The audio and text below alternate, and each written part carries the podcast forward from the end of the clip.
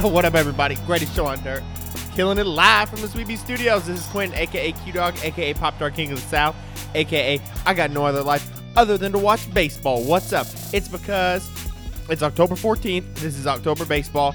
We're ready to get after it. Hands down, hardcore. Listen, right now, man, this October 14th is the anniversary 16 years ago. A young man with a blue Cubs hat and some headphones on and a black crew neck sweatshirt reached over and interfered with a foul ball that Moise Alou, the man with the good hands, the man that urinates on his hands, just so his hands are extra good, couldn't catch a foul ball. Or so they say. Moise Alou said he would have caught the foul ball, but 16 years ago today, the Steve Bartman game happened, bro. And there's a foul ball going down the left corner. Poor Steve Bartman gets all the blame. But there were like four or five other people in the mix. It wasn't only my man Bartman's hands or Moises Alou urinating hands, which, if you're unfamiliar with that, did you ever notice that Moises Alou didn't wear batting gloves? Not one day in his life did he wear batting gloves. Instead of using the modern day technology of Rawlings, Franklin, or Mizuno batting gloves, he used the technology of urine. He pissed on his hands to toughen them up and to callus them up. Say didn't need batting gloves because he peed on his hands. So if you get bit by a jellyfish or just need to grip something tight, just pee on your hands. Give it a good, uh, you know. I've been peeing on my hands by accident for years. And yo, I don't have any calluses on my hand. Yo, I, my hands look like the biggest wimp in the world, and I always pee on my hands. Sorry, is that too much information? Probably is. But listen, man, I am. Um, oh, boy, I remember that night, that fateful night of the Steve Bartman game. I was in my living room. So it's game six of the 03 NLCS, right? So in 2003, I was 20 years old but you know I was still pounding beers. But this night I was not pounding beers. I was watching a game with my dad, and I remember when that happened. Right in the, uh, it was one out, and I think maybe a runner was on first, and I could be wrong on that. Right, this isn't a professional podcast. I just hit play and go, and the, the catch happened, man. And Moise Alou, he throws a fit, bro. He throws a fit just like you took a cupcake away from a fat kid. He was mad. He was like, I didn't pee on my hands for this crap. I'm trying to catch a ball. And that was it, man. He was extremely frustrated. Mark Prior was frustrated. Um, this was the eighth inning, right? And Dusty Baker sent Mark Prior out in the eighth inning, who at this point had probably thrown like 180 pitches. but Dusty Baker didn't care. I want to say like the whole 2003 season, Kerry Wood and Mark Prior averaged like 130 pitches a start. And Mark Prior was out of the league two years later. And then Kerry Wood had to go basically just pitch in the bullpen because his arm was completely shot. But legendary pitchers on that team, nonetheless, man. 03 Cubs, it was a good team, dude, but the whole thing fell apart after that, man. They had a shortstop, which I think their shortstop's name was Alex Gonzalez, if I'm not mistaken. I could look it up. Uh, the shortstop bobbled the ball, man. Mark Prior gave up a bunch of hits. The Marlins scored eight runs that inning, ended up winning game six, winning game seven, going to the World Series, and we got to suffer. So for 16 years, we um I mean, do I still suffer over the Steve Bartman game? I don't know, but the Cubs won in 2016, so that was three years ago. So for 13 years straight, we were suffering from the Steve Bartman game, wondering if the Cubs were ever going to win World One Series, win a World Series, or if they were just forever cursed. Now, for 13 years, on that 13 year span, one of the main questions I have is who had a harder go at life for 13 years? Steve Bartman being completely tortured by the city of Chicago, or me and my liver as I pursued one of the highest levels of alcoholism known to mankind just to simply watch Cubs baseball? To answer your question, I think they both suffered pretty pretty good. I think Steve Bartman's still in hiding, and I take milk thistle for my liver on a daily basis, so well, hey, we're both in trouble, guys, but that's the nature of being a Cubs fan. What are you going to do? You know, being a Cubs fan is like smoking cigarettes. You know, it looks cool, but it's gonna kill you in the end. yeah, buddy. You, buddy. But speaking of another curse, dude, the I said I coined the term, man, the curse of Marquis Grissom. I coined the term for the Washington Nationals because I thought they might be cursed. And I said, well, if the Nationals are cursed, it's because they're cursed because of Marquis Grissom. Because when the Expos it was the strike in 1994, and the Expos traded away a bunch of players, and one of those players they traded away was Marquis Grissom. After the 1994 strike season, Marquis Grissom made three World Series appearances in a row with the Braves and the Indians. In the Indians, That's how that went. He well, let me think about this. In 1995, the in the ooh in 1995 maybe the Braves went to the World Series. And then in 96 and 97, the Indians went something like that. However, it plays out. Marquis Grissom made three World Series appearances in a row, bro. If you want someone professional, go listen to like a Fangraphs podcast. I'm not your guy, man, but I know Marquis Grissom went to three World Series appearances in a row. Did I say Super Bowls? Oh, God. I think I said World Series the whole time. If I said Super Bowls, just laugh at me, man. It's intense. But right now, the Washington Nationals are up six to nothing in Game Three of the National League Championship Series. The curse of Marquis Grissom looks well on its way to being over. But I'll tell you what, if you're a Cardinals fan, hold on to that curse of Marquis Grissom because I assumed that the Expos slash Nationals would never go to a World Series again because they traded Marquis Grissom, and Marquis Grissom went on to go to three World Series appearances, and therefore he exhausted all of the World Series appearances that the National slash Expos could ever have.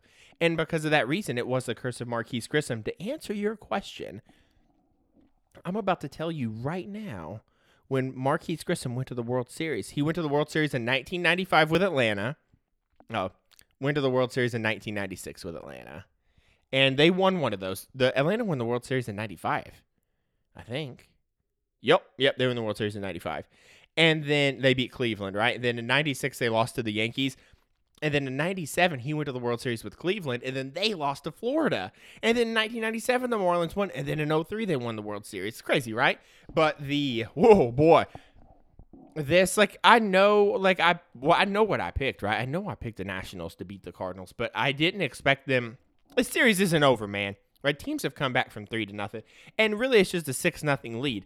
I don't trust the Cardinals to ever lose a postseason series until it's actually said and done. I don't know if you remember, but 2011 World Series MVP David Freese just retired. Well, like three days ago, and that guy was down to his last strike and the, the rangers and, and this was a game six the rangers texas rangers were literally one strike away from winning the world series david freese uh, when he, he hit a triple in the ninth inning to tie the game. Okay.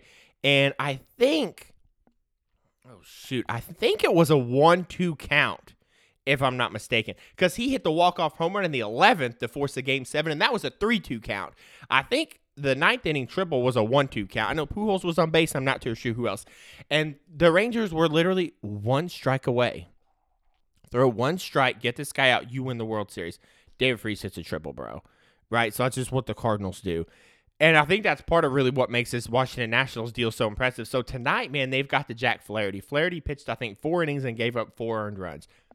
Jack Flaherty looked on at the beginning of this thing, but the Nationals, their offense was just pounding away. They were taking pitches when they had to, they were working counts, they were getting hits. The four runs they scored off Jack Flaherty were all in one inning, and they were all with two outs. So this was super impressive. So I think what you're looking at right now, you've got a Washington Nationals team that's really clicking offensively. And there was a, a part at the end of the season where they were really doing a lot of damage with Trea Turner and Adam Eaton batting number one and two in that lineup because those are both guys that can play small ball, they work with speed, and they can get things done.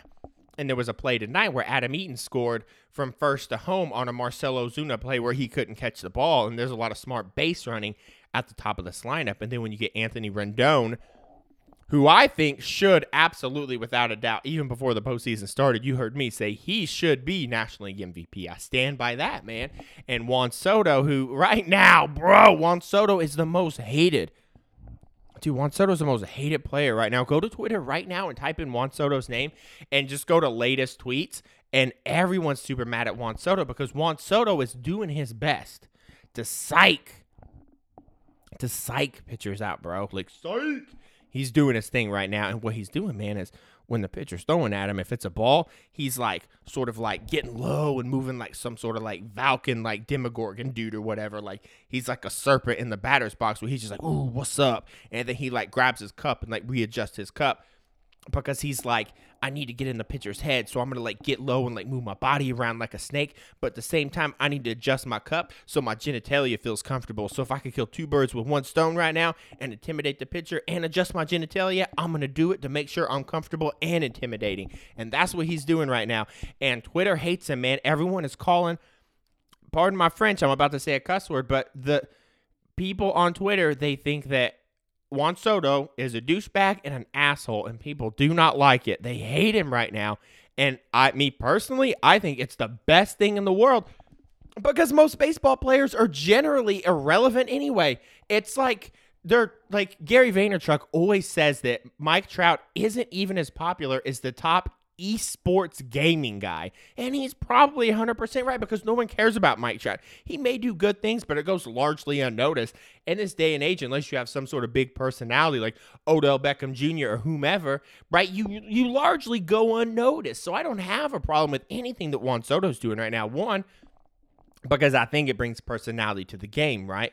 As of late, you see that Major League Baseball has this postseason promotion of we play loud, and it's got the players doing these things like bat flips and hitting home runs and strutting around the bases, right? But we know like baseball players don't really play loud. There are a few there are a few players in the sport right now that have the guts to truly play loud, and those are guys like Yasiel Puig, and right now, like what we're seeing in Juan Soto. And a lot of folks think that these guys are jerks, especially the teams they're going up against, which hell, if the Nationals were playing the Cubs right now, I would absolutely be like, yo, Juan Soto's a jerk. But like, I think that crap talking is an absolute good thing, right? I remember I listened to a podcast a long time ago and they were interviewing John Cena. And they asked John Cena, like, hey, they were, listen, man, like, you're like a good guy. Like, you're the baby face of WWE, but like, you come out on the stage and you get booed. How do you feel about that? And John Cena was like, listen, like, I enjoy that sort of thing because people boo me and they, you know, they do it because they um, you know sometimes they'll boo me and laugh or smile or whatever because i'm the guy they like to boo and to me like i think that's a good thing because if you're a professional athlete like john cena or juan soto if you if nobody's talking about you and you come to the plate and you don't get obnoxiously cheered or obnoxiously booed, people don't really care about you and you're sort of irrelevant. But the way John Cena said it, he goes, Listen, if I come out there and I'm getting really cheered, because in some places I go, I get cheered, that's a great thing. People care about me. And likewise, if I come out and get really, really booed, it's because they like to boo me. It's because they care about me because I'm on their mind, right? Like I'm something to them. But John Cena said the worst thing that could happen, and the reason why he doesn't care to get booed, because John Cena knows that the worst thing to happen is you could come out to the crowd, whether it's to the plate or, you know, to the ring in WWE, and nobody really cheers or boos, and it's just sort of like mixed that's when things go bad because nobody cares, right? And so with the Juan Soto thing, like I I'm pumped for Juan Soto, man, and I think it takes a lot of guts to do what he's doing because he knows it's not going to be well received. Because if Major League Baseball players truly play loud, that's not going to be well received because that's not what we want. That's not what baseball fans want, right? But the thing about it is, is like, who really cares? You know, baseball is sort of like a church with a bunch of 80 year old people in it, right? As soon as the 80 year old people die, then the church is going to die. You know what I'm saying? And it's like with baseball, man, you know, if all your fans are just all these old fogies and they die off, like baseball is going to lose fans. And so the reason why like I applaud what Juan Soto's doing, man, because I think it brings personality to the game. And I think that it, it, it sets a path for other young players that come in to sort of do their own thing because I think baseball players are afraid to be themselves and to show any sort of emotion because that's not how you play baseball. It's sort of like wearing a suit and tie but having Chuck Taylors on at the same time, right? Like yeah, like I see what you're trying to do, but like you're not really supposed to dress like that, do a job interview, you know what I mean? And you know, Gerrit Cole gave an interview today heading into his start tomorrow in Yankee Stadium, and it was the most boring interview in the whole world. He said um every other word and couldn't have been more boring. Do you remember like you ever watch Ferris Bueller where the teacher's like Bueller, Bueller, Bueller, and he's just so monotone? That's how Gerrit Cole gave an interview. He was like, I mean, um, it'll be good to pitch at Yankee Stadium. The Yankees, um, they are as advertised and um they put together great at bats.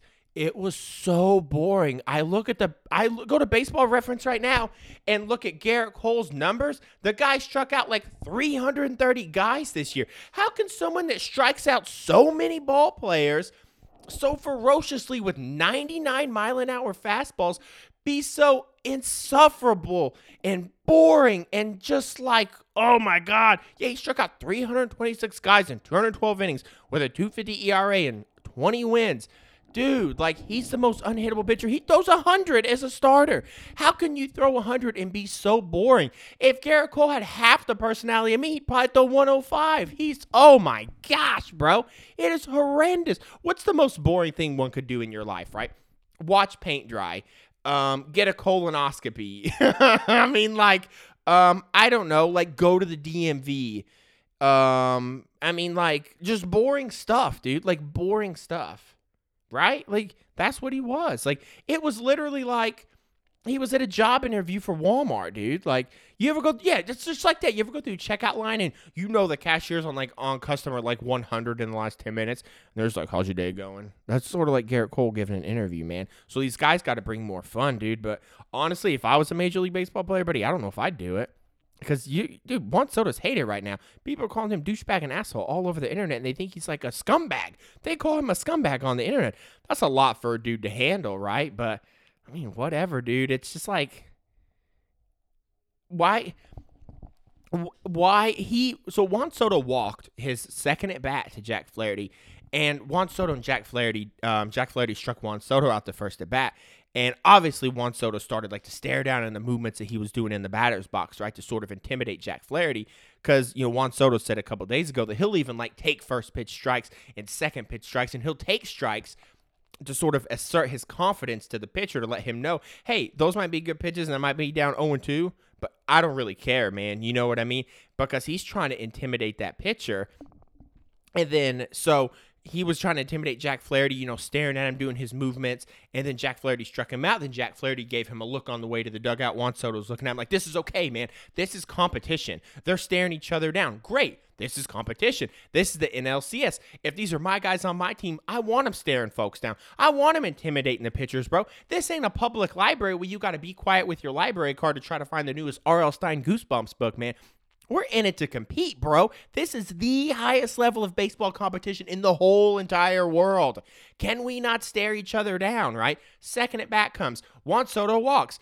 There was some stare downs going during that at bat too. Juan Soto walks. Juan Soto stares Jack Flaherty down, going to first base. He's trying to assert himself because at the end of the day, Jack Flaherty's throwing 98 miles an hour, trying to deceive him with the best stuff he has. And Juan Soto needs to gain an edge because there's a World Series title on the line here. A World Series title. Juan Soto would be an idiot not to do everything he could to gain an advantage on the pitcher.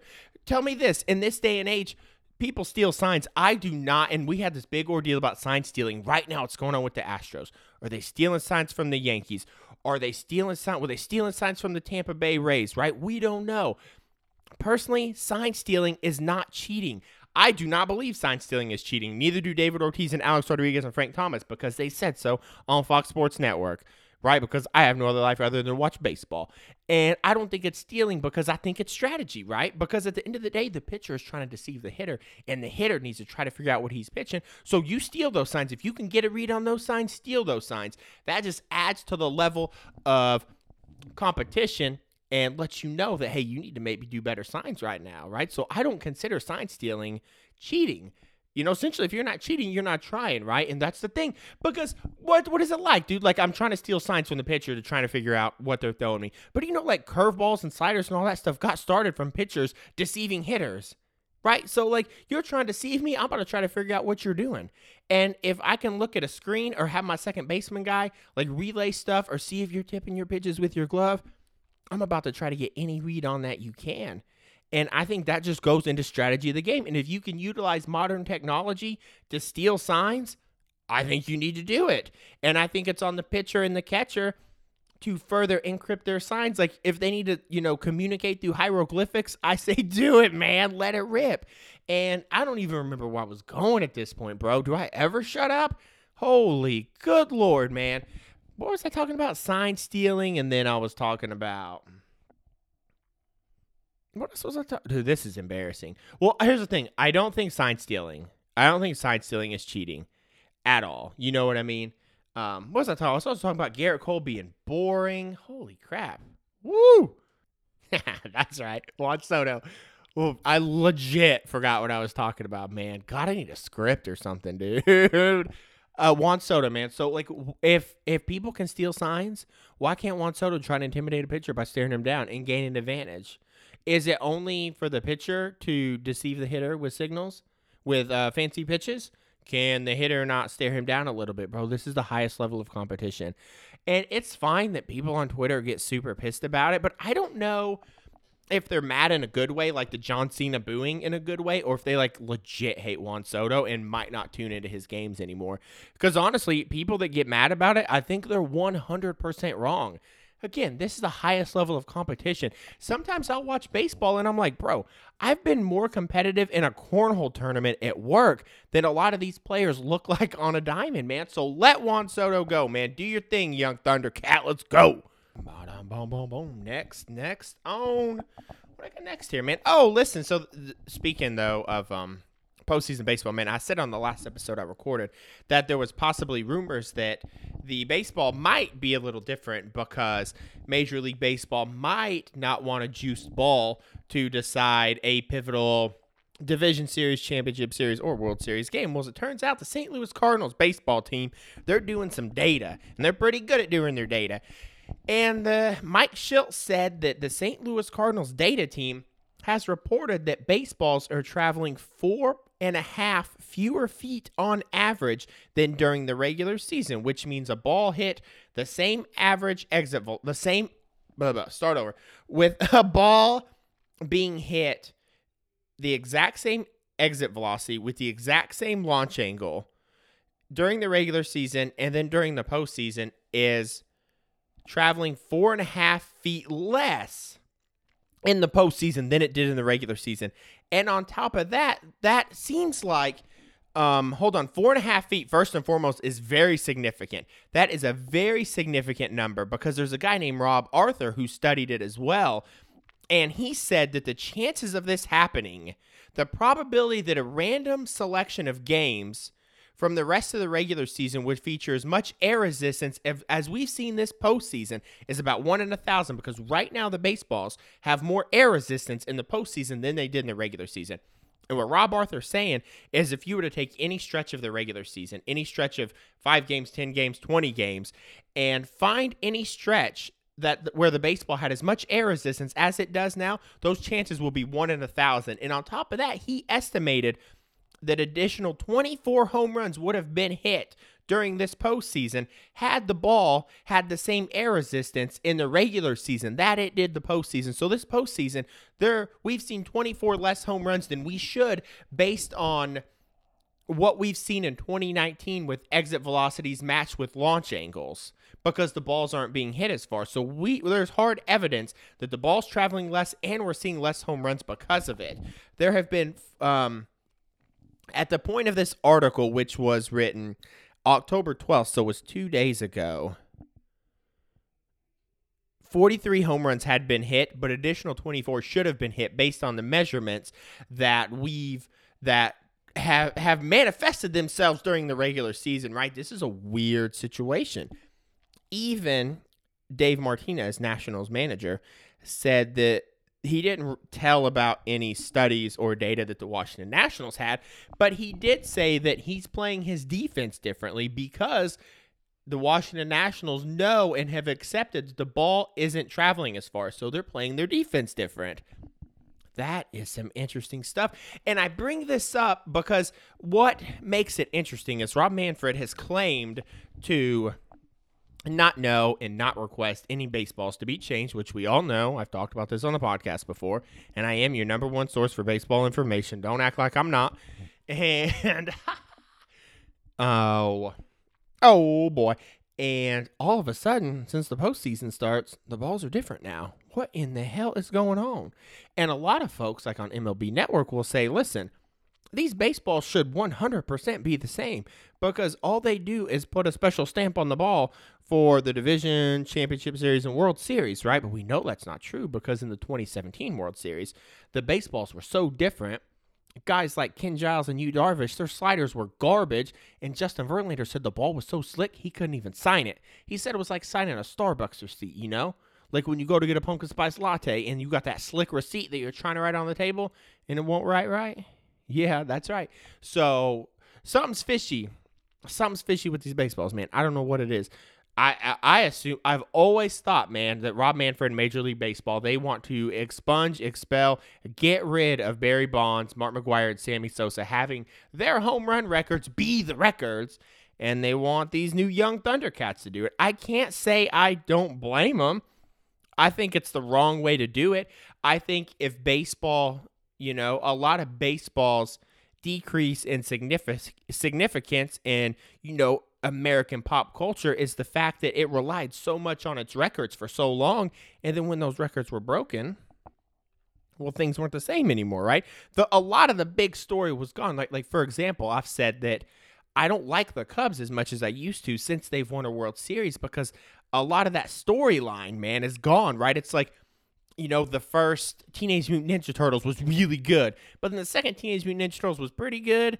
But like, you know, we we already saw like you know, Master Splinter throw Shredder off the building and into the dumpster. So it's just like, man, I don't know. Like the second time around, Tokka and Rahzar, I'm just in Super Shredder. I'm like, eh, it's okay.